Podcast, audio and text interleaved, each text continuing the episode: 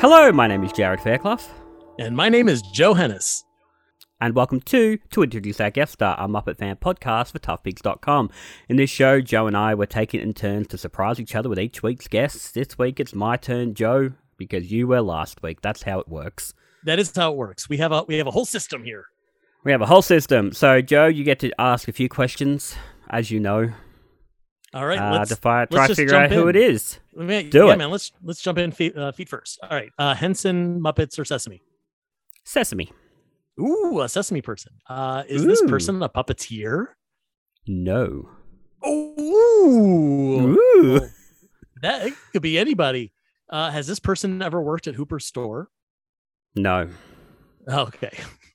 Are you sure? Yes, it's Natalie lot of people- Portman.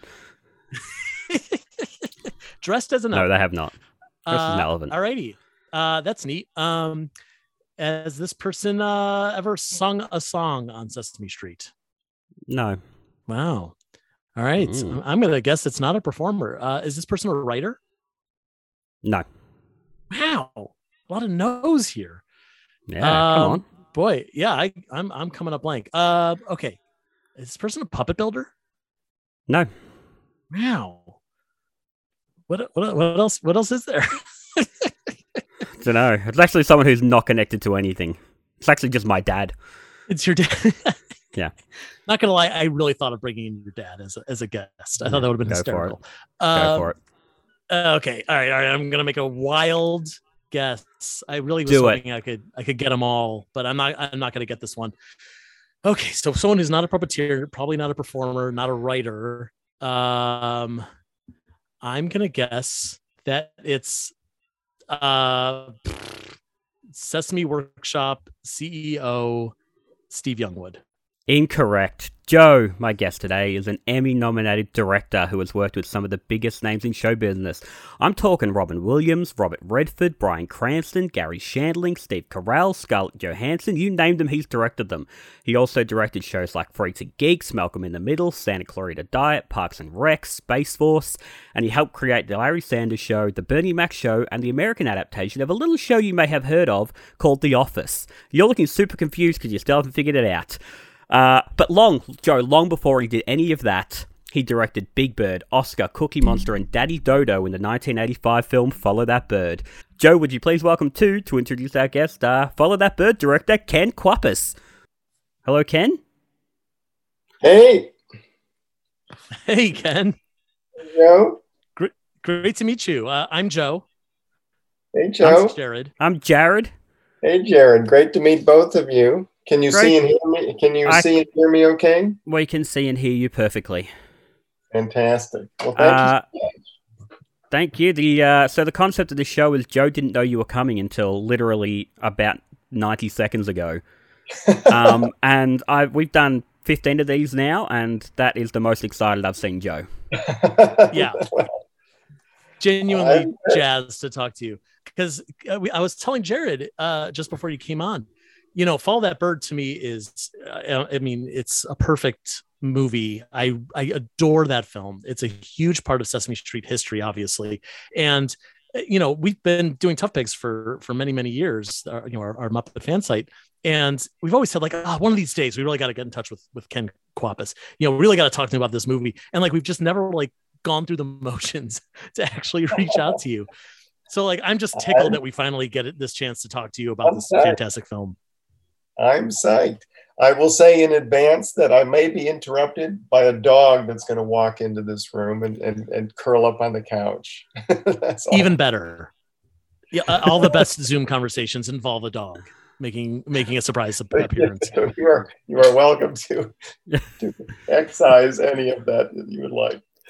Um, Uh, so, so any any um, any ground rules that I need to know about? No, Uh, no. What, whatever you want to talk about, let's talk about. Oh, yeah, swear your head off if you want. Who cares? Yeah, I'll bleep it. It's fine.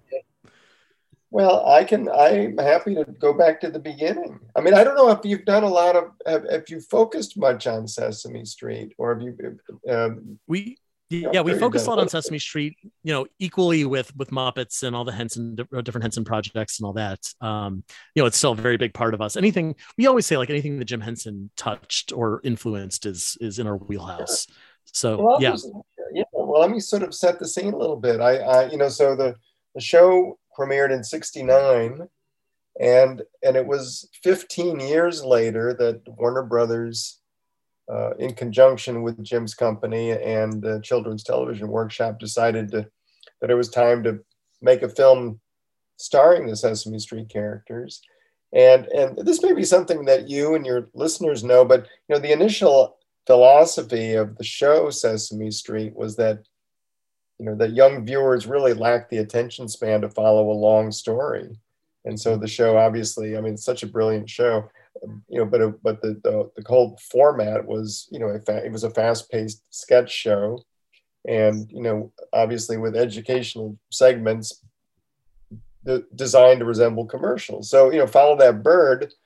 In contrast, is a full fledged narrative, and uh, and and and on top of that, it's a very emotional odyssey. You know, the, the, the main character really undergoes a kind of journey of self discovery. So um, and I trust that your your listeners know the story of Follow That Bird, but I'm happy to tee it up in case any of them haven't. I mean, I mean, yeah. If you want to go through, I mean, out of everyone on this chat, you're definitely the one most qualified to tell the story. um, well, I think well, it's worth it's worth just sort of reminding your listeners what the setup is. I mean, it's it's a uh, you know. At the beginning of the film, we meet a, a, a an avian social worker, Miss Finch, who uh, who who has decided that Big Bird would be happier living with their own kind, and uh, and ships Big Bird off to Ocean View, Illinois, to live with a family of dodo birds. so that's all that I think. Uh, uh, I think that's enough to remind everyone what, yeah. what a delightful story it is, and yeah, the, and so the general the, plot, right? Yeah. Well, here's so here's here's my background. So I in the early 1980s. Um, I, I was I had just come out of film school. I went to USC uh, and got a. I didn't quite finish, but I got. I was studying to get an MFA in filmmaking. But I left school to direct a couple of after-school specials, and uh, those after-school specials came to the attention of someone at Warner Brothers, a producer who was developing Follow That Bird. The producer was uh, Amy Pascal, who has since gone on to become, a, you know, a major fixture in entertainment, in the in the feature film world. She was a studio chief and a significant producer. She recommended me to Warner's, and the next thing I knew, I was, and I was living in LA. But the next thing I knew, I was flying to New York to meet Jim, to meet Jim Henson, who had approval over who would direct this film, and um, I'm just going to tell you in some detail about that meeting because it was one of the most memorable job interviews I've ever had. Well, I'm Good, quite yeah. lucky in that your uh, your uh, uh, publicist sent me a copy of your book. So I've read oh, the. Uh, so Joe hasn't read this yet, but I've read the chapter on Follow That Bird, and I mean, you know, we'll get you to tell the story about you know all the meetings you had and that meeting with Jim. Well, here's here's uh, well well Jared, forgive me, you've read this, but I'm going to repeat some of what you already know. Go for it. But the so I you know I I met Jim uh, at his office, uh, Henson Associates, Ha, as it was called, uh, on the Upper East Side, and I and I have no I have no memory of what I wore to the job interview. Uh, but I distinctly remember that he had a T-shirt and blue jeans on, and he looked, you know, he he very low key, very hippie-ish.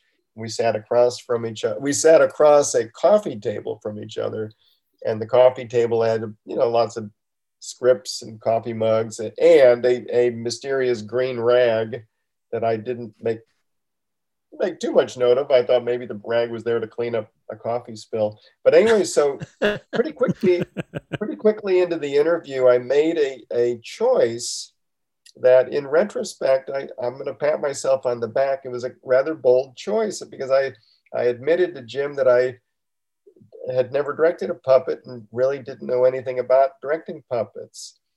and uh, you know, basically, I was advertising my lack of qualifications for the job in the interview, and and you know, who knows, you know, the meeting could have gone south at that point, but in fact, Jim loved that I was being upfront, and at that point, he picked up the green rag and put his hand in it, and it was not a rag, it was Kermit, and uh, and Kermit introduced himself to me, Kermit had a massive co- uh, coffee spill on him that Jim had cleaned up. I literally, I think that's what I honestly thought. Well, you know, the, whoever cleans up in this office left a rag behind, but it was Kermit, and Kermit um, spoke to me, and then Jim gave me the key piece of advice. He said, um, he said, just talk to the puppeteers like you would an actor, and uh, so our meeting continued and toward the end of the meeting, Jim uh, said something that pretty much made it clear to me that I had won the job. And he said that uh, he, he, he made a request of me. He said, on the first day of shooting, he said, What I want you to do is gather all the crew members, especially the camera people, especially the camera department, and, and uh, bring everyone together and ask everyone to raise one hand in the air and hold it there for a solid minute. And uh, as you probably know, like holding your hand, it's actually kind of fatiguing to keep your hand in the air for a long time. But he wanted the crew members, again, particularly camera people, to know how taxing it was for the puppeteers to keep their characters uh, on their marks or suspended, you know, for long periods while all sorts of lighting and camera adjustments were being made that was his actually that was the one and only demand he made of me. So uh, and and after that meeting i i had my first feature film job. Wow. So that's the that's the background. And um, um, but i should say that there was a couple a couple more meetings i had to have. I did have to meet um, a couple people from the children's television workshop but most importantly i had to meet Caroll Spinney. Of course. and uh, so um, Caroll was 51 years old in 1984. That's when we made the film. Came out the following year in 85. So he was 51, but he was, you know, big surprise, like so spry, so athletic, and and and so sweet. Oh my gosh. So, and I mentioned this in my book in my chapter about Follow That Bird. But you know, now with about three and a half decades of directing under my belt, I mean, I, I, I having endured more than a few like really difficult actors, I realized you know, how spoiled I was to uh, have someone as as gentle as Caroll uh, collaborating with me on my my first movie. So, wow, they, uh, what a gift! So oh I, I have so many I have so many questions about the production of this film. I, I'm I'm almost like flabbergasted as to where to start. I, I um, some of the other directors that I've talked to who've worked with Muppets or Sesame characters, um, you know, they talk a lot about the challenges of uh, just physically, like how puppets work, where they where they're hidden, um, you know, cutting holes in the set, things like that. Um, but you probably didn't have to deal with that a ton because you were dealing with with Big Bird, who's a full-bodied character who can walk down the street, doesn't have to hide behind a brick wall or or be stuck in you know in a floorboard or something like that. Um, but did you have some experiences where you're like, oh yeah, we'll just have characters like sitting on Sesame Street, and someone said to you, well, hang on, you have to you know stop and think about all these little details that people can't do or people can do and puppets right. can't do quite so easily. Well, Big Bird, of course, I think you know among the many challenges with Big Bird was just how to was more like a pictorial thing, how to frame him with other characters so that the compositions were attractive. I mean, that was one of the tricky things with Big Bird. But we also had to we had to adjust, you know, set pieces to to accommodate Big Bird's height. And I think that my favorite is that for that wonderful you know duet between Waylon Jennings and Big Bird in, in that in the farmer's truck, we retrofitted the truck so that Big Bird could sit in the passenger seat. Now, there's absolutely no logical reason why Waylon Jennings should be driving a truck with this ridiculously tall cab. and uh, we, we literally, the transportation department on the film, like redid the cab So I mean, it's, it looks perfect, but it looks perfectly absurd.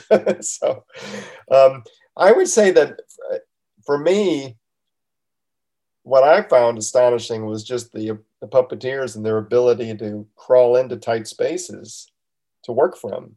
And, and I mentioned this in the chapter, but the, the, the you know one of my favorite moments on the set was watching Frank Oz and Jim Henson debate how to crawl into and puppeteer from a tiny biplane for Bert and Ernie when they're scouring the countryside looking for the runaway big bird and I, I'm literally, I just, I, I didn't say anything. I just was like a fly on the wall, listening to them talk about, you know, well, if you put your elbow here and I put my knee here, and they, they literally, it was like trying to, so it was like talking about how two people could turn themselves into a pretzel, and um, and there were a number of, they're used to they it. Loved, but they, but I think oh, they lo- they loved that. They loved that yeah. challenge. It was also, you know, like there's there's a there's a, a number of uh, tricky ones like in, in, in as part of the the you know the group that goes to rescue Big Bird. You know, Cookie is uh, Cookie Monster is with Gordon and Olivia in a Volkswagen Beetle. So Frank Oz needed to puppeteer Cookie from the back seat floorboards of a Volkswagen Beetle, and I have no clue to this day how he did it. Um, I don't know. I don't know how he didn't get incredibly motion sick. Oh, I, I well here. Speaking of motion sickness, and and, and for the scenes with Super Grover, um, Frank and I sat with a camera operator atop a moving crane. So this is you know, this was a very low tech movie and a, a very low fi movie, I should say, and a very analog era movie, and that one of the many things I love about it. And for scenes of Grover flying, there was no green screen we literally like hoist we the, we got up high on a crane and rolled down the street and frank puppeteered like strapped into the you know the the the, the seat on the on top of crane that's one of the reasons why this movie holds up as well as it does because of all these practical effects. When you see Super Grover mm. flying and the trees are, are, are above him and Cookie Monster's in the back seat while they're driving down the street or whatever it is, if that was done with green screen or any kind of CGI or any kind of computer enhancement, it would be like, eh, whatever. But like those characters get to live in the real world. And that and yeah. the movie really highlights that. Everything feels very, very real. Even the decision of what the locations are, you know, being, you know, in, in Illinois, being in Toadstool with the parade and driving mm. down the street, flying over the the cornfield, all that stuff is uh, some very specific references that make us feel like, oh, they're not like flying over New York City. They're not, you know, in the bottom of the ocean. They're in, they could be in your backyard, basically. Right. Well, weirdly enough, it's it's almost like they the characters are fantastical, but they ab- abide by natural laws in the movie. Yes, exactly. And, and, For the most and, part, yeah for the most part. But they, they, but they, but no, I and I, I love that fact. I mean, it was a product of necessity. It was a, it was not a, it was a fairly small budget. But I love the, I, you know, again, you know, I, I love the ingenuity of the people who came up with things like the Count Mobile. There are a few shots of the Count Mobile uh, driving on its own. And so that no, well, that's what surprised. That's I actually had that written down because in the book you describe it as built to uh, built to scale automobile that had room for one puppeteer lying on his back performing the count while free driving with the aid of a video monitor. Does that mean that the puppeteer was actually driving that car? Yes. Now, by the way, when I say driving, there was not there was not a lot of um, there was not a lot of driving. There's only like a few. there's a couple of shots. Like I said, there's, there's only one I can shots. think of when he's counting right. the telephone poles. Yeah, there's definitely now. By the way, the side. I'll be very specific, and your listeners will appreciate this. Now, the side angle shots where we're sort of looking at the count in in a in profile. Now, those were not free driving at all. Mm-hmm. Those were, you know, we we we attached the the count mobile to a camera car. But there are a couple of frontal shots where we just wanted to make sure that, you know, head to toe, uh, they, you know, we saw the whole count mobile and, and the count singing. And uh, no, but I, I, to be honest, I'll, I can go on a little more about the lo-fi quality of things, which I'm super proud of. What I'll Please mention do. a couple of things. Um, for instance, there's a there's a, a wonderful tilt down from Bert and Ernie's biplane back to Waylon Jennings and Big Bird in the truck, which sort of, you know, kind of starts the beginning of the final verse of the, or the final chorus, I guess, of the song. And there was, again, they were not married by visual effects. That, you know, that was me on the back of a camera car. And, and, and as soon as I sensed the biplane was about to, you know, fly over us, I tilt, you know, signaled to the camera operator to tilt quickly and also gave a hand cue to uh, the sound person who then hit the button so that Big Bird and Waylon could, you know, come right in on the cor- top line of the chorus. So it was all it was wow. all like very, it was very lo-fi. I, and and I, I always assumed that favorite, that shot was matted. Like I always assumed no, that those were two different shots that you just blurred it really quickly. I had no idea that that was done no. in camera. No, wow. that was an in-camera effect. And the other really wonderful in-camera effect, um, and again, this may be a, less a, a function of budget, more just of a product of me being like a silent movie nerd. But when we, when we first uh, arrive at the Dodo uh, house, there's a wonderful wide shot of uh, the neighborhood with the Dodo house on a, on a pole in the background. Well, the way we did that shot was with a foreground miniature. So, in fact, uh, there's a pole that's real, and there's a neighborhood that's real and there's a car with big bird's head sticking out of it that's real it's all driving toward but but the actual house itself was suspended in the foreground of the shot and the house is no bigger than you know a loaf of bread. Wow. So God, they don't make movies like that anymore not right? at all. I mean, the the and i will i will be very happy to share with you a photo of me like framing up the foreground miniature of the Dodo House. It's a super cool photo. Oh yeah, please do. Absolutely, yeah, love to see that. We'll, we'll put it in the show, show notes for this episode. Yeah, for people yeah. to see. And the, the wow. uh, yeah, I think that there's a lot of again. There are certainly things that were done in post production. For instance, the climactic triptych of the song One Little Star, where you see Snuffleupagus, Olivia, and Big Bird singing. But it was still very much in camera. I just sort of framed each of them in a way that I knew that in post we could marry the shots. It wasn't manipulated in, a, in, in a, any sophisticated way. And uh, so uh, again, that's one of the one of the joys of the film. I'm glad. I'm glad you appreciate. Incredible. That is amazing. Oh my god. Uh, yes. Well, absolutely. So, like, you talk about these things. So this purely by chance, even before I had uh, thought to ask if we could interview you, um, a few weeks ago, Follow That Bird was on TV here in Australia. Oh, and oh, my mother had never seen it, and I just happened to be like, it was quite late at night, and I was like, oh yeah, I'll watch the last half an hour of this. And my mum, sitting there, put her iPad down and was mesmerized at the scene where Big Bird has to jump from the back of the truck onto the hood of the other car. And she's like, yes. "That was that real?" I was like, "I would assume so. It was 1984." That, yes, it is very real. Obviously, we weren't that we weren't going very fast, and a lot of the humor of the scene is that we're not yeah. going fast either. But it was Caroll Spinney on the back of that truck, you know, standing with that cage door open, and uh, now, I, I don't, I'll be honest with you, it's possible, it's probable that we had for our wide shots a stunt double for Gordon. Mm-hmm.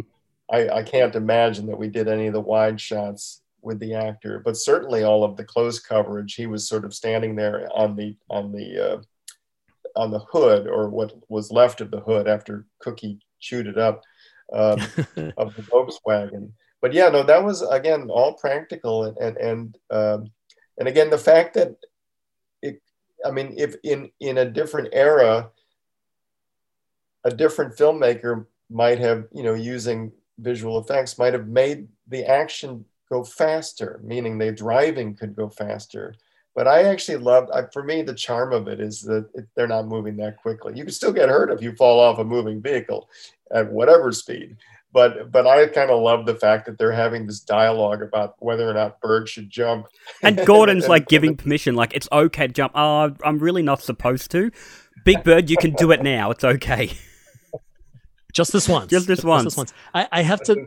i have always been curious, like what CTW said about that scene because you know nowadays Sesame Workshop has so many different rules that are much more strict than they were when we were young about what characters can and can't do. And that's the one thing where it's like, not in a million years would they have allowed a shot of Big Bird jumping from a moving vehicle. And obviously, you know, it may have even been uh, uh, you know a, a no go back then, but it's the climax of the movie. Like something big has to happen. So, I, right. do, do, you remember getting any pushback about that decision?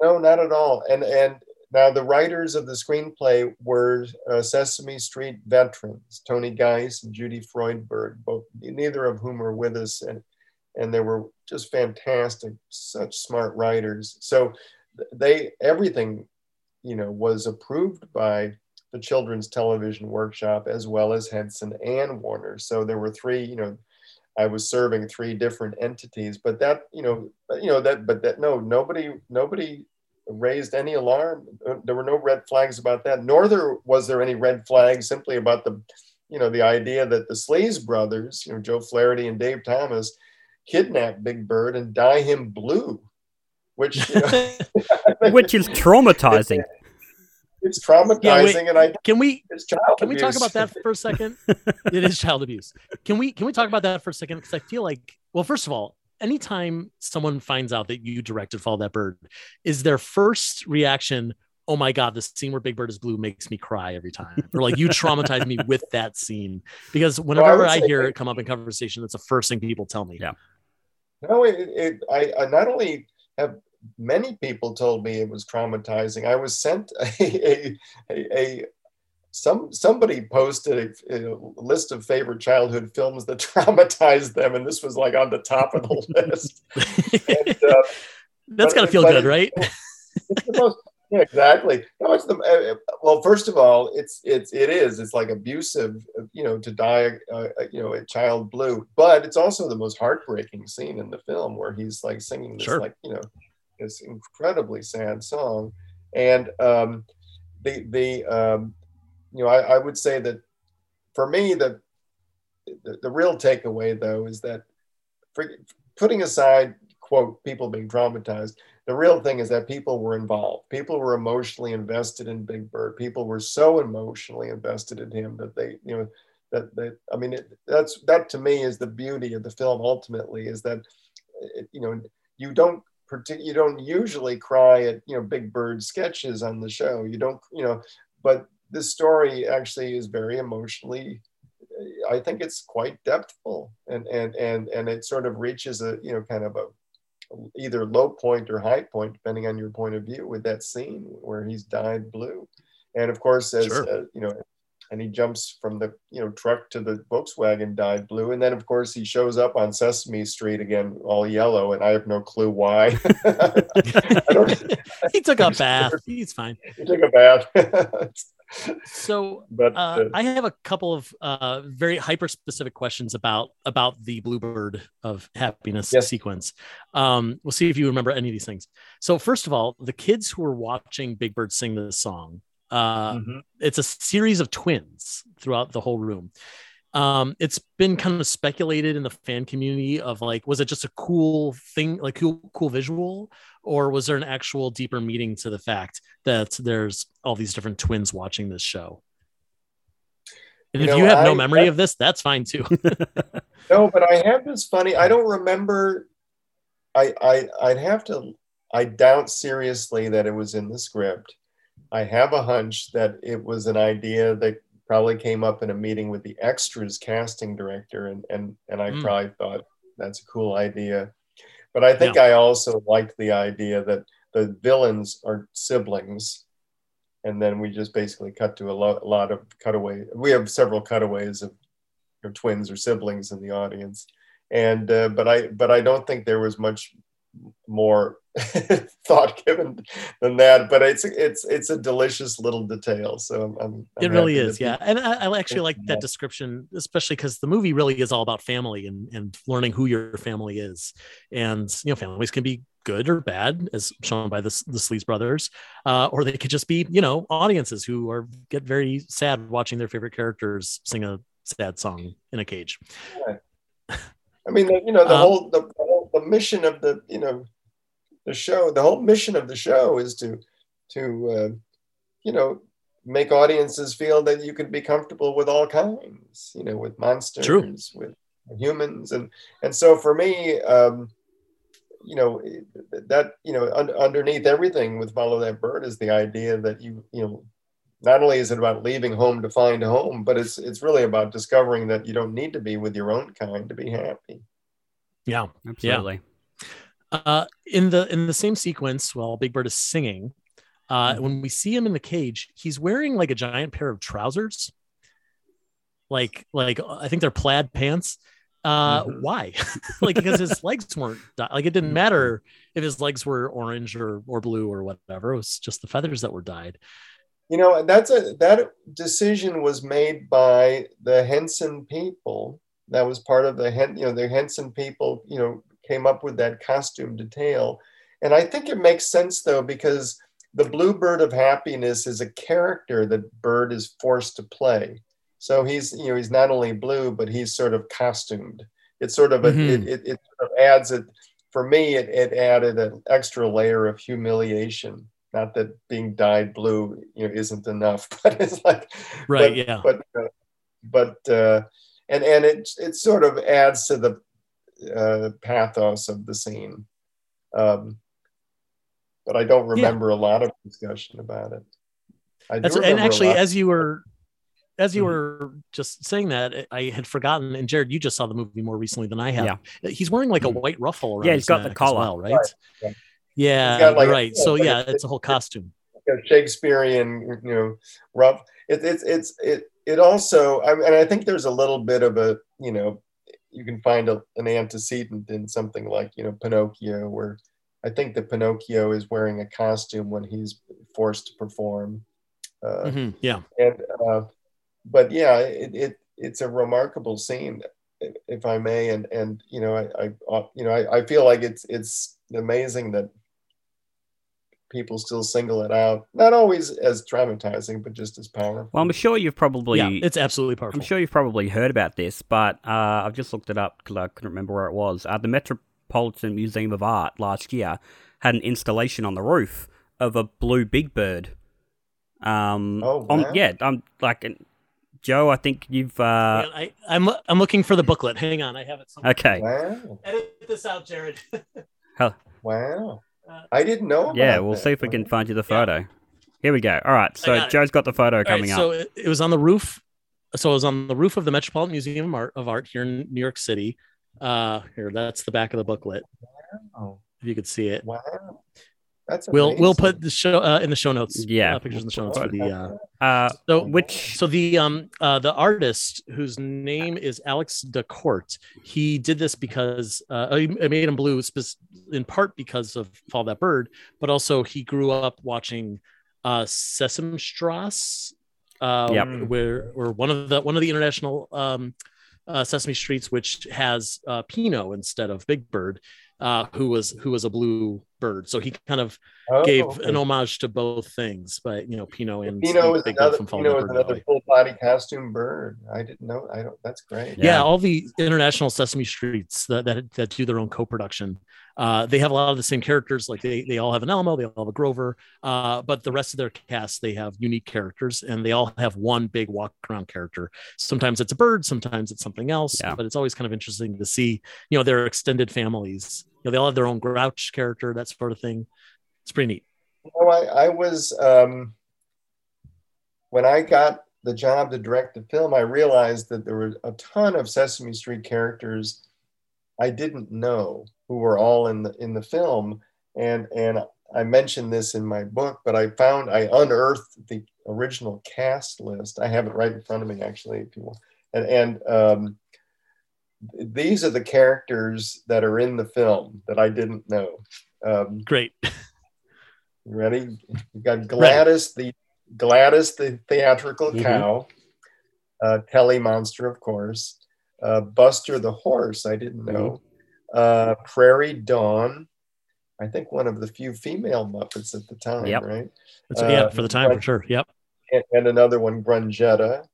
Um, Mhm. Forgetful Jones. Uh, Barkley, an astonishing character. Uh, Herry Monster. Herry Monster is pretty popular. Captain Mhm. Vegetable. I don't even know if I Oh, I love Captain Veg- Vegetable. I mean, he Uh, made he was in one sketch, so I'm surprised. But that it's a very famous sketch. possibly show up at somewhere else. It's a very famous Well- sketch, but like he's never. I mean, at that time, he had never been on on the street. You know, it's not like he had Um, you know hung out with the rest of the characters. Yeah, definitely in the ensemble uh, scenes in, in Follow That Bird. Sully, um, Mhm. Dr. Nobel Price, uh, right. Biff, Biff the Hard Hat, I think was fairly Mhm. popular. Uh, two two headed monster, uh, Mumford the Magician, and of course many honkers. And um, and this is you know this is an important thing. We shot the film in Toronto.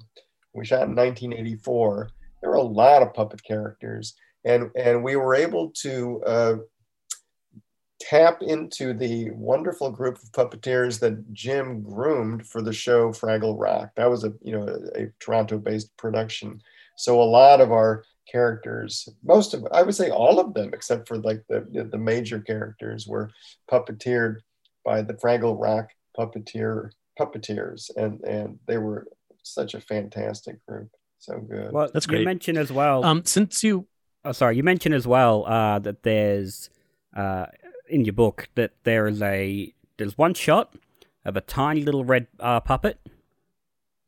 Absolutely. Well, you know what? It, it's a significant scene. Actually, it's the climax. It's really the climax of the film. After Big Bird has returned, and Miss Finch shows up, determined to, you know, find another foster bird family for him. And at this point, uh, Maria, uh, you know, basically gives the you know gives the the mission statement of the film and the show and, and, and lists all of the different creatures and people that live together in harmony on Sesame Street. And it, it gave me a chance to do a, a, a shot I'm very proud of, a, a, a 360 degree pan of the entire Sesame Street set and all the characters. And uh, deep in the background, uh, poking uh, its head out of a window, is, uh, is Elmo who uh, Elmo was uh, at the bottom of the puppet cast list. Uh, uh, Elmo was listed as Elmo Monster, Yep. and uh, so Elmo has a has a cameo in Follow That Bird before uh, being plucked from obscurity. It's funny, being plucked. Uh, so when they re-released the film, I'm gonna say on DVD. This is probably Joe. Yes. Any idea? 2008. Yeah, it was probably like- 2009. yeah, if maybe even earlier, Earlier than that. Yeah, sometime in the they mid- had 2000s. a yeah. shot of Big Bird, then all the characters in the film, and Elmo's on it, and fans Oh, were going, yeah, "What? El- Elmo's not in this. Like Elmo's in this film for a genuinely maybe 13 frames. That's about it." exactly. Yeah. and and whoever it was who approved that that DVD cover art was probably like, thank God Elmo's in it for two seconds because We can Elmo sell sells. it. Yeah. like yeah, exactly. It's not false Well- Although, uh, sorry, go ahead. Oh no no no! I I you know I I have to say I I I you know I was very delighted when a few years later when Elmo sort of came into prominence and that somebody needed to point it out to me. I, didn't know I didn't know I didn't know there was a star waiting in the wings there like in, in the background of the scene. Well, you mentioned, Amazing. um, you know, you read through the list of characters you didn't know, um, Mhm. and all but one of them in the film, besides maybe a honker, um, sort of are only in it for either a line or just a cameo, whatever it is. But you mentioned uh, Telly Monster, and Telly is a very big part of that film. That was also the first time Marty Robinson was um, was playing him. So, what was it like then having to this character you didn't know, and especially as Marty's finding it as well? Ha- What was it like for you making, you know, having this character be such a big part of the film if you didn't know a ton about them? Well, it's funny because it's possible that Marty finding that character really was kind of fed into who that character is in a way because Telly is all about not not having a point of view or not or not being sure or being ambivalent or always seeing two sides of things so maybe the fact that marty was sort of searching for the character really really supported that and but i i I love Telly Monster, and, and I would say that you know very quickly into shooting the picture, uh, I, I really gravitated towards Telly. and uh, and loved Marty. And of course, Marty was doing double duty Mhm. uh, because he was also the front half of uh, Snuffle Up Snuffleupagus. And Right. um, yeah. and I think that in, in the back half of Snuffleupagus on the film was Bryant uh, Bryant Young, who, if I'm not mistaken, you please correct me if I'm wrong. Did Bryant Young create and perform Big Bear or Bear in the Big Blue House? No, you're thinking of Noel MacNeal, who Ah, plays. Noel MacNeal. Noel MacNeal. Yeah, because Noel is Big Bird when Caroll is not in Big Bird. Um, I know he's Oh, told me the that's right. story about Noel was, I believe, uh, was in the Big Bird outfit uh, during the North by Northwest scene. You know, having the the Right. plane kind of clip him because you know, like if we're gonna lose a puppeteer, like let it not be Caroll Spinney, I guess. oh no, you know what? I, I thank you for reminding me. Noel was fantastic, and I happen to think Bear in the Big Blue House is one of the great unsung shows. It's it's just remar- and Right. that character is remarkable. Oh. Absolutely, yeah. I'll mention one thing about North by Northwest, and that is, it, you know, I had a fairly free hand, you know, especially considering it was the first film I directed. I had a pretty free hand, you know, coming up with gags and different things, things that weren't in the script. And and the North by Northwest homage was completely my idea. I literally I thought, well, we've got Big Bird in a cornfield and we've got a biplane swooping down. Why don't we go for it? And Caroll loved the idea. Oh, And- it's so and, uh, great. So we just got a, I think we probably, you know, found a VHS of North by Northwest and pulled up the scene and, and, and pretty much copied it shot for shot. And um, the, you know, and I, I, I feel like very blessed in the sense that, you know, you know, in a way, even though this was a film for Warner Brothers, Jim Henson's company and Children's Television Workshop, in a funny way, it was nobody was over nobody was looking over my shoulder or rather nobody was you know i, I kind of was able to do a lot of things that uh, you know, with a lot of freedom. And and you know I, and i guess for me one of the things i'd love to mention is i had a, a free hand in like choosing the crew and the and, you know and the and the cameo cast. Oh yeah. and uh, yeah, and the the um, the you know the, the the cinematographer of Follow That Bird was Curtis Clark, who had gained you know renown a couple of years earlier, photographing this incredibly visually elegant film directed by Peter Greenaway, The Draftsman's Contract. Not the person you'd say, okay, got to get that guy to direct Follow That Bird. And our production designer, Carol Spier, in 1984, uh, uh, the most prominent things on her resume was she had done basically every David Cronenberg film. Oh, wow. She art directed, Hmm. she art directed, you know, Scanners and uh, uh, oh my gosh, see, you know, uh, what were the other ones she did? Uh, the Brood, Videodrome, and of course, you know, what do you, what do you, how do you follow that? Well, follow that bird, of course, and and so, and I and I and I feel like our our cameo cast is in a way it's you know kind of a little funky and edgy. I mean, I it, it- Sandra Bernhard had you know just starred in The King of Comedy, and I invited her to be the waitress in the Grouch Cafe, and and one of my favorite cameos, the wonderful uh, late director and actor Paul Bartel, who directed such wonderful you know cult films like Eating Raoul. And he, I Mhm. invited him to be the, the chef in the Grouch Cafe, and he he has one of my favorite bits when he serves the tossed salad by loading it onto a catapult. and it's funny because I've been rewatching uh, or, or watching for the first time a lot of um, Joe Dante movies, and Oh, yeah. like a lo- like stuff from the you know the low budget B movie era. And Paul Bartel's in all those things. Like he's, uh, you know, like it's just like then the first few things. I think I was watching Piranha, and I'm like, God, that Yeah. guy looks so familiar. Who is he? And I've seen him in the last few things. I've oh, it's the Grouch Cook. Of course it is. well, he's he's in a lot of those uh, a lot of those B movies, and I think he and Joe Dante actually co-directed one called Hollywood Boulevard. And I um, watched that. Yeah. and, uh, Yeah. but Paul was such, such a sweetheart, and and uh, he had I think the film he directed right before coming to Toronto to play the Grouch Cafe chef was uh, Lust in the Dust, and uh, but also I'm just you know the, the fact that uh, you know I was I was a long time Second City TV super fan. So you know, just to ask Dave Thomas and Joe Flaherty to play the Sleaze Brothers, to get you know John Candy to come aboard to play the Such police a great officer. shot where he just picks the kid up. The kid just points at them. that kid, that Terrific. that is a great bit, and I do actually remember, like you know, below frame a couple of PAs there to live, help lift the kid up. and actually, that boy who uh, who who who you know points at the Sleaze brothers, he's in one of my favorite scenes in the whole film. He's the boy who uh, who was stuck at the top of the Ferris wheel at the Sleaze Brothers Carnival, and they won't let him down until he gives them another nickel. and and you know, so I, I remember saying to Curtis Clark, our cinematographer, "What's like the what's the most dynamic shot we can do of this young uh, this boy and this Ferris wheel?" And so we managed. It's it's only on the screen for a few seconds, but there is a shot where we somehow got the camera above the Ferris wheel, looking straight down at this boy as he reaches for a nickel in his pocket and drops it down to, into Joe Flaherty's hands. It's really, it's a remarkable shot. And That, uh, that's a great again, I shot too, where the the nickel falls into Joe Flaherty's hand and then he just slaps it on the bar all in one movement. Bam, you know.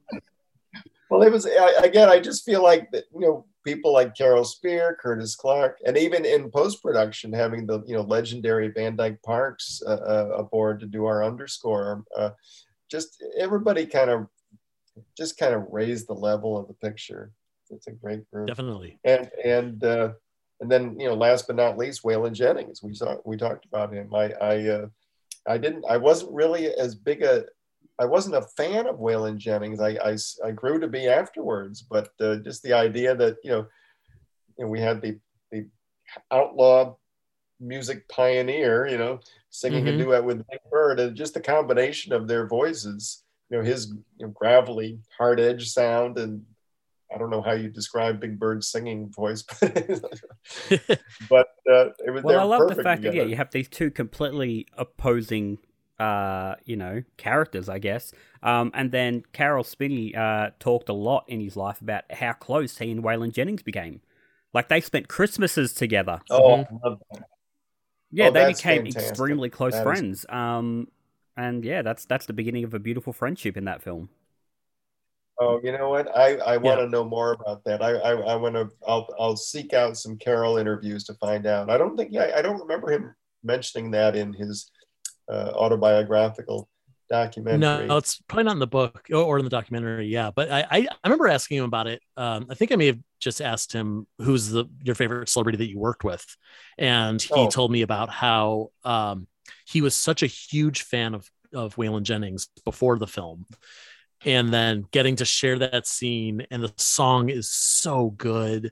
I really, I my wife and I sing that song on every road trip. And like it's almost a crime that there's not like a good clean version out there, you know, like on Spotify that we can just like put on, or like some that no one's ever covered that Yeah. song, any of the songs from this movie, as far as I know. There- Like the music in yeah, this movie no, no. is great. the music is good and the music was written all the songs were written by um, warner brothers music staff writers all housed in nashville so in, during pre-production i had the pleasure of going to music row in nashville where at the warner brothers you know music house i guess you'd call it a was basically like just a you know a, a fraternity house where once a day all these songwriters would show up and hang around and come up with songs. It was it was you know it, it's the Nashville equivalent of Tin Pan Alley or the Nashville equivalent of like the Brill Building, you know, and um, but it was a, a, a you know, but those songwriters did this. They did a wonderful job. I mean, one star. I, One of love my that song favorite so songs, and uh, I actually listened to this a couple of times when Caroll Spinney passed away because it was just, um, I don't know, it just meant a lot to me. It was the Grouch Anthem, which opens the film, which is such a Oh, great yeah, song. yeah. Um, and I also love the idea of, all right, we're going to start the Sesame Street movie with nothing to do with the rest of the film. We're just going to sing a funny song for two and a half minutes and then get into it. You know, I, I believe that, um, it, and I'm not sure I should take credit for it, but I believe the homage to Patton was my idea. I'll have to dig up a copy of the script to see if it was in an early draft. But I, I remember I don't, I don't, I don't know why, but I just love the idea of a giant American flag at the beginning of the picture. It's it beautiful. It's a beautiful shot.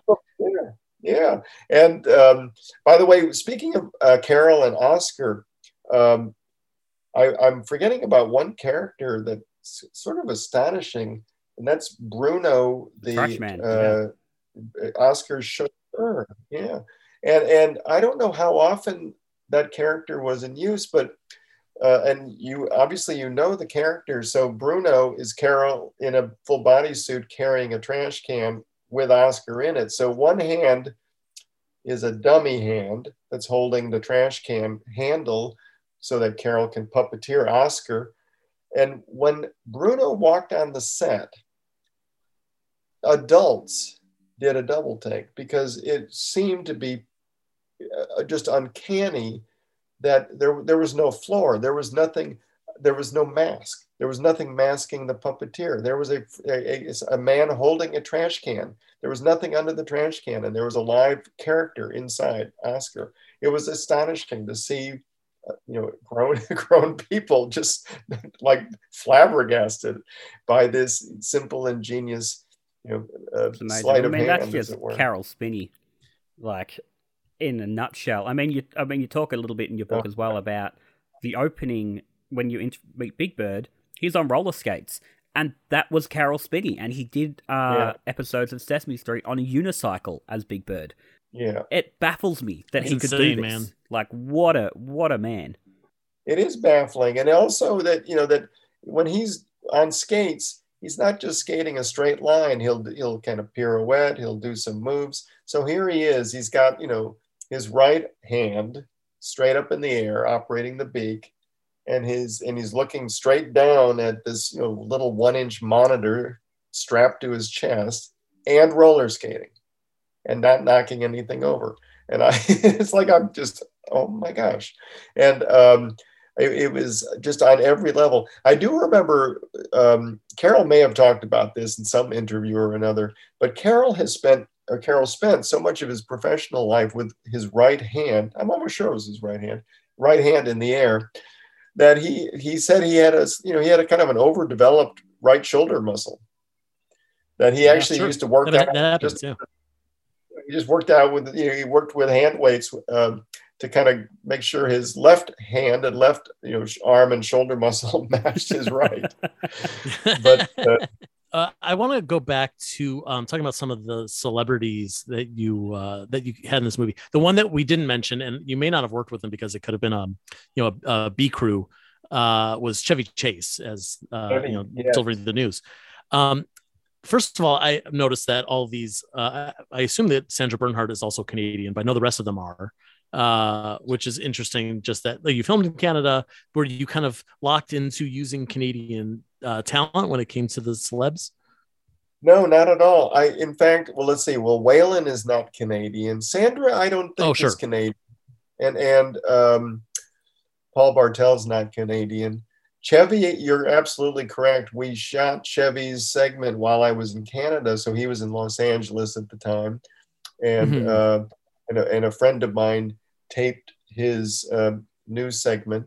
Uh, but no there was no there, there was no financial pressure to do that. In fact if i'm not mistaken like in 1984 both joe flaherty dave thomas lived in, in, in near toronto but i believe both joe and john candy were living in los angeles so there Mhm. was i mean they're obviously canadian but um, there was no particular pressure to hire canadian celebrities for the film um, are we missing anyone i think that's all of them I think I think the- that's everybody. the, uh, but I have to say, I again, I was, I didn't get, to, you know, John Candy came aboard only for the one day, but he was a total sweetheart.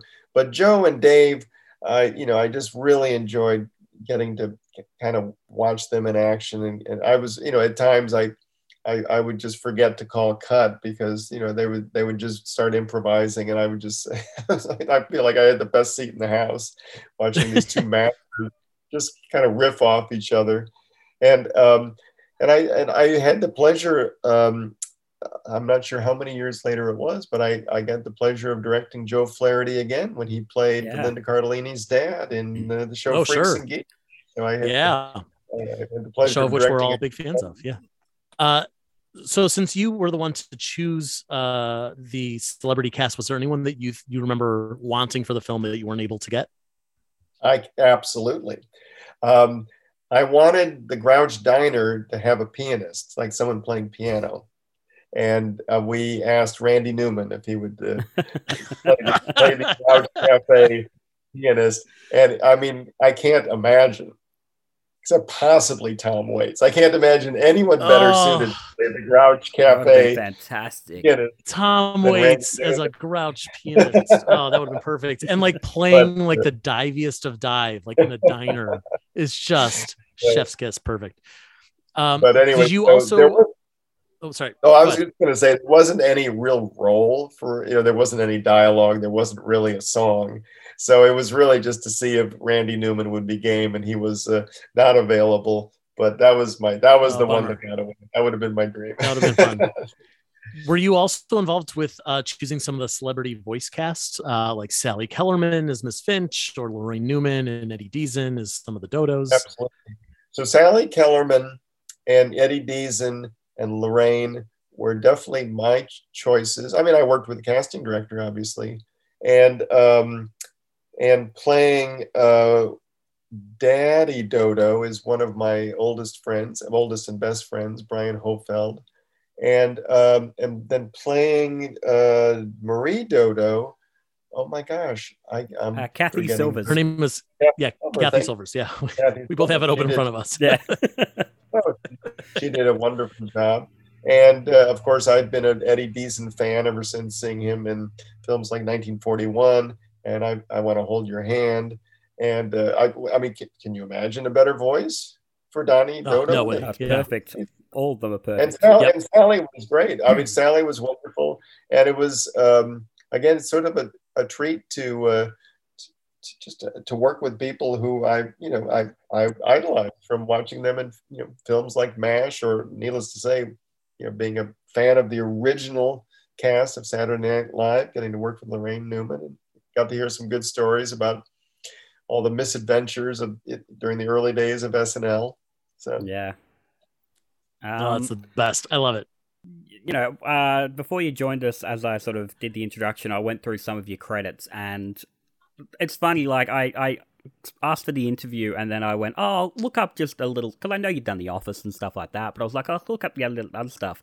And then the more I read, the more I got intimidated, as I realized Freaks and Geeks, Malcolm in the Middle, uh, Parks and Rec, Space Force, uh, all that sort of stuff. Um, you know, with such a, like a massive career you've had over, you know, now nearly 40 years since you've done Follow That Bird, how often are you getting to talk about Follow That Bird anymore? Well, not enough. I, I mean, I, I, I love the film. It's funny because I feel like there's, for some reason, there's been renewed interest in the film. I can't explain why. Maybe it's that people who saw it when they were you know young when they were the target audience are now of an age that they're looking back at it. And and, and so many people sort of point to it as either like the first thing they saw the first movie they saw or just a a, a real pivotal movie experience. And but I, I will say that the thing I I love to talk about when people ask about the film was and again I'm kind of repeating what I said earlier but I was unprepared when I directed the film to, to I was unprepared for how emotional the the story is. And, and, and I think I was, you know, I, let's see, I was 25 or 26 when I directed the film. I was very young. I was just out of film school. And I think I was more, to be honest, I think I was more of a film fan than a storyteller at that point in my life. I, I could, I could talk a lot about favorite films and favorite images from films, but I hadn't really thought of myself as a storyteller. And I, I think that, you know, it wasn't until I was well into shooting the film that I that it hit me how emotionally strong the story is. You know, the story of leaving home to find home, or or the story of finding who your people are, and things like that. And and that, that was kind of a big discovery for me as a director. And and and I've often said that you know it took a an eight foot bird to you know teach me that one of my jobs as a director was to become a good student of human nature. So. I'm, I, I feel like I, I, I'm glad that that's where I started with that story. And, and, and uh, I mean, I, literally, I mentioned earlier about the, the challenges of photographing Big Bird. But I think there was a moment during shooting where Big Bird ceased to be an object for me and became the subject of the story. So that was a big, that was kind of a major turning point for me as a as a filmmaker. Wow. I mean, that's the great thing about Big Bird. He's just still teaching, no matter what your age, he's still teaching us everything. Absolutely. So what you're saying is Absolutely. that we all have to thank Big Bird for giving us Michael Scott. it all just came together really well. I, I, I, I think, yes, I, I see that connection every day. um, Joe, do you have anything else before we? Yeah. How? Okay. So again, in the in the Bluebird of Happiness scene, there's a, a moment where a single tear comes down Big Bird's beak, and yes. I, I'm curious. It looks at equal times like a real drop of water, like a something like a puppet, like something being dragged, uh, you know, with a string, or like a drop of mercury, even because it's got this like beautiful shine to it. Do you recall how you did that one shot? Again, I think totally lo-fi. I think that it's a, a practical tear, m- meaning it's a piece of material. I don't remember mm-hmm. what the tear was made of. That we uh, pulled along a Big Bird's uh, face, for, you know, and and uh, I don't recall exactly how we did it. Um, meaning, and I and I don't re- I, I don't remember much discussion about it with the puppet workshop with the Muppet workshop people. Again, one of the one of the great things. I mean, again, I was I was I was the new kid on on, on the team in a way, and and I um, far be it for me to tell the Henson specialists how to you know create puppet effects. So they were i think they were on top of that from the get-go. Like they knew this tear was important so they you know came up with a good way to do it. So the movie so the movie came out in 1985 and i believe it was right before this that mr snuffleupagus became you know quote unquote real you know or basically revealed to the world that he's not just big bird's imaginary friend. Um, and the movie really balances that line very cleverly where you know nobody addresses you know big bird doesn't say well i sent a letter to my friend mr snuffleupagus and all the adults say who. Um, but also snuffy is definitely kept separate from everyone else it's always kind of either in big bird's nest area or in the park where we see him later. Um, was this uh, something that uh, you were kind of encouraged to keep nebulous so that people could kind of see snuffy in either way uh, or was that even like a conscious thing while you were filming this? It was. It was not something I ever spoke about with the writers or with Marty or anyone. Now, my hunch is, and and you may know this better than I. You certainly will know it better than I. We shot the film in the in the early uh, summer of '84. It came out in August of '85. Now, it's entirely possible that that shift in in how uh, Snuffy is represented on the show happened after we shot the film, but before it came out.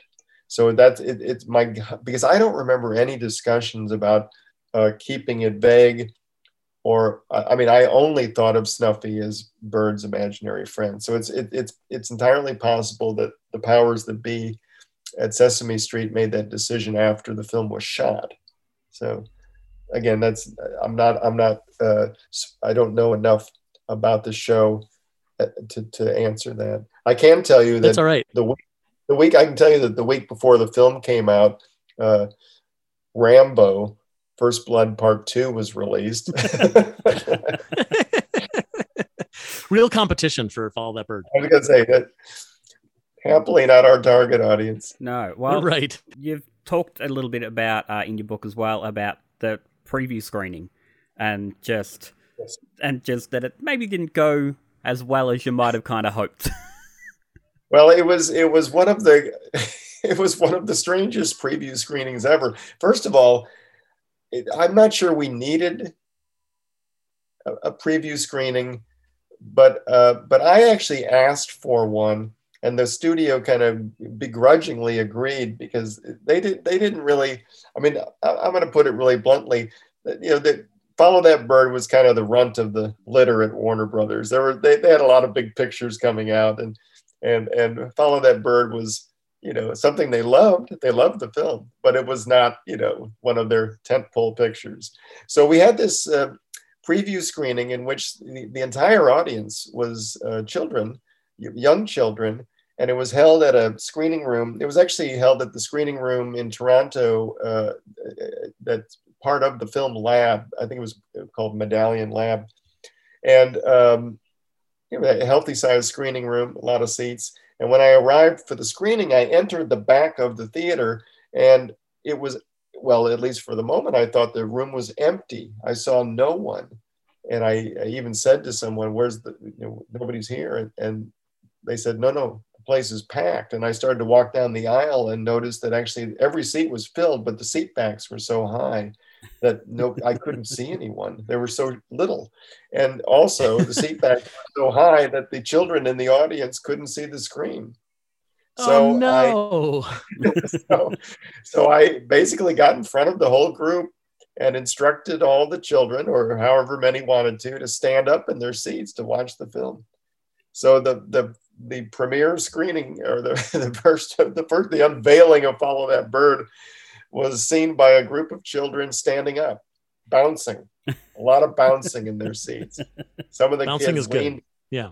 Bouncing is good. Some leaned against the seat back in front of them. Some leaned against the seat back behind them. Some of them fell off their seats, climbed back up. And, and I would say that it was, it, needless to say, it was not possible to gauge anything from the, from how they reacted because they were they were having a blast bouncing while they were watching the film. So, wow, uh, chaos. So, how often uh, do you find yourself revisiting this film? Because, like, for for people like me and Jared, like we rewatch. I mean, you could tell, like, I, we've memorized the whole thing, you know, shot for shot. I watched it three weeks um, ago. We watch it all the time. Yeah, right. Uh, but do you do you watch your old work a lot? Well, I I I don't, but and Jared knows this, but I I about a year ago I published a book about directing, and it's it's part partly about you know how to direct, and it's partly a memoir. And so I, I, and I'm a bit of a pack rat. I have kept everything, everything, every call sheet. I have every every the paper. I have every piece of paper associated with anything I've directed, and so I had the pleasure of going through all the follow that bird notes and papers and storyboards and and in fact, going through it reminded me about Randy Newman being a, on the wish list for the Grouch Diner. And, um, but so I, I was able to really relive it. And, and there's nothing like looking at a call sheet. If your listeners don't know what that is, it's basically the daily schedule of shooting. So on any given day, you know, it'd be like, you know, uh, how many, how long did we spend on any given scene, etc. Um, it really brought the whole experience back to me. Just looking at, you know, the first thing up on a Wednesday morning was, you know, shooting a shot of Super Grover, you know, flying into the the the top of the Volkswagen Beetle, you know, things like that. So, uh, and it was the first experience I had as a feature director. So it, naturally, it, it it remains very vivid for me. Uh, but I, I guess what I'm when I've looked at it, I haven't really watched the whole film top to bottom in a long time, but when I look at scenes, I mean, you, you always kind of like think about choices you made that maybe you would have done differently, but mostly I'm just, uh, and again, forgive me if I'm sound like I'm bragging, but mostly I'm sort of impressed by the kind of elegance of the film. It has, a, there's a certain kind of simplicity. And again, it goes back to that kind of analog era, lo-fi quality, but there's something kind of like I don't know, very elegant about a lot of the a lot of the staging, a lot of the you know visual ideas. There's nothing gimmicky. There's nothing you know we didn't undercrank so that people are running fast. You know, like everything sort of has has a kind of nice uh, elegance to it. That's great. Well, first of all, I think you should watch it again because it's a really good movie. Yeah, I highly recommend. but also like i'm so grateful that you kept so many things because i mean again i mean you mentioned a photo earlier but like whatever if you've got pictures or something that looks interesting like this stuff is like candy to us. Like we would love to see more of of whatever you've got um if only for the archi- archival reasons you know? I I'll, i have a couple of key photos that i would love to share with you. And um uh one of which i included couple of which I included in my book, but I'll send you them so that you'll have them in bigger form. And if if you have uh, if you if your listeners you know have a website they can go to to see them, that'd be great. We do. It's called toughpigs.com. And people hopefully I- will be I- looking at the at the uh at the show notes Show anyway. to notes. see I'll, I'll whatever- chuck it up on the it is socials. got. It'll all be good. oh yeah, no, no, no, no. I mean, they, and they and they are they're they're kind of cool photos too. So I, I'd love to share them with you. But I particularly want you to see this shot of like the Dodo house in the in miniature. Yeah. I just find it kind of just a, I don't know. It's such a cool thing. Amazing. Yeah. And again, no one's doing that stuff anymore. Everything's computers, everything's like, you know, done in post production. And to see the care that it took to make, uh, you know, the, the, that kind of shot and, and honestly, the whole movie to look as great as it does um, and the work that went behind it. Uh, it's impressive. It's just uh, everything about it is impressive. Well, I'm again so grateful that people continue to enjoy it, and I'm thrilled that, uh, that you both invited me to be part of this. It, it, I love, I, I love. I mean, it's it's so exciting to talk to both of you uh, about it, and uh, I could keep going. So- I know us too. Us yes. too. Uh, but we have taken up a lot of your time. Um, so, Ken, what we do is we wrap up every episode with uh, a set of questions. Um, Mhm. I have my own. Joe has his own. Being my week, uh, I'll be reading mine out. Uh, rapid fire as quick as you want. Expand if you Okay. like. Don't feel you have to. Um, question one: What is the food that you hate? oh my gosh.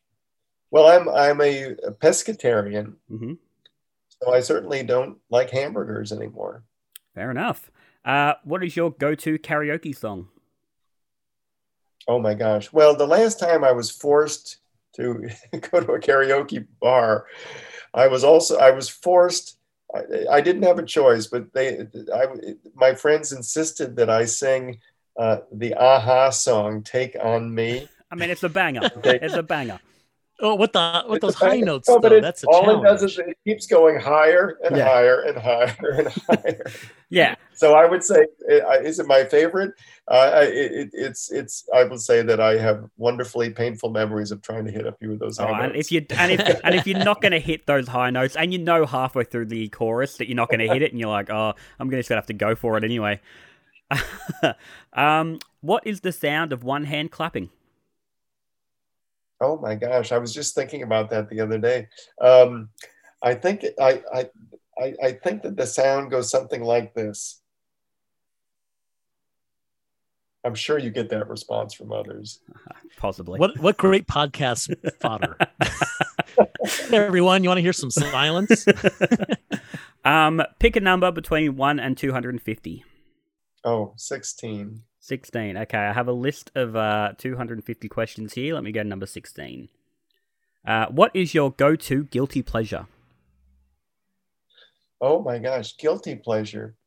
Well, I have to say, I, I among many guilty pleasures is I I, I uh, I'm not sure it's, it's it's a particularly guilty pleasure, but I do love watching uh, films with uh, Dean Martin and Jerry Lewis in them. Mm. Great choice. I'm not sure that even qualifies as a guilty pleasure anymore. so, Just a pleasure. Just a pleasure. yeah. Um, yeah. in our last episode, uh, Bob McGrath, also in Follow That Bird, um, not knowing who our guest was going to be, wanted us to ask you, uh, what are you doing in your life that you had no intention of doing? Oh my gosh. Well, I mean, the answer is, and I'm not sure I'm answering the right question, but I never in a bazillion years imagined that I would be directing the Muppets ever. So I, I, I you know, I, I, coming out of film school, I certainly fancied myself a, a different sort of filmmaker entirely. And I think it was um, sitting, meeting Jim Henson for the first time, and the moment that Kermit introduced himself to me, that I realized that, uh, oh, I need to be part of this. I need to be part of this really magic thing. You're not wrong. And that, Joe and I have both had experiences uh, getting to hang out with Muppets in real life, and it's something that you can't explain to people who haven't uh, who haven't experienced it themselves. yeah, I, I it- again, I, I, it wasn't like I was in Jim's office by accident. I was there to interview for a job. I knew what I was go- going in for, but I think I, you know, imagined myself as a, a director of different kinds of things. And uh, if somebody said you're going to direct a Sesame Street film, I would have laughed. But I, meeting Jim, being awed by him as a person, and then being sort of gobsmacked when Kermit started talking to me. I said, okay, I'm in. Please, please let me do this. uh, finally, without knowing who it is, what question would you like our next guest to answer? Oh my gosh, without knowing who it is. Well, if it's a puppeteer, wow, that's a great question. Um, I would love to. Uh, I would love to ask your next guest what Muppet film they would love to see be made. Oh, good one. Is there a Muppet film that hasn't been made yet that they would uh, they would love to see? That's I a love great it. question. That is a fantastic question. I want to ask. I want to ask everybody that question. um, Ken, what Muppet film would you want to Oh, see yeah. be made? You know, I, I, mean, have to I hate be to jump the honest, gun for next week, but No, oh no, I, I, uh, I haven't really thought about it, but I, I do like the idea of another um, Sesame Street film focusing on one of the secondary characters in this in the in the group. You know, I love the I, I mean, I love the idea of a, a whole film about Oscar the Grouch. I mean, I think that I would- audiences would, I would watch really that. love yeah. a film, you know, a film about a really, you know, crotchety character, a real Ebenezer Scrooge character who, uh, you know, who doesn't like kind people but loves broken toasters. Um, all right, let's pitch it. Yeah. Let's make it happen. we'll do it. Uh, Ken, thank you for. I mean, thank you. I mean, you've had an amazing career. Thank you for all the other stuff you've worked on. But thank you for Follow That Bird. What a film! Um, one Right. one of the few ten out of ten movies in my uh, in my books. Um, thank you for coming on. Thank you for talking to us. Um, uh, your book, by the way, you mentioned it before, is called "But What I Really Want to Do Is Direct." Uh, lessons from a life behind the camera. Uh, like I said, they've been nice enough to send me a copy, so I've been going through it, and it's fantastic. Not just to follow that bird stuff, or everything's fantastic. Um, so Thank you. thank you very much. Well, again, I will. I'm going to send you a few photos, and uh, please, uh, you know, if you if you feel free to use them in any way you'd like. I think they're kind of fun. Amazing.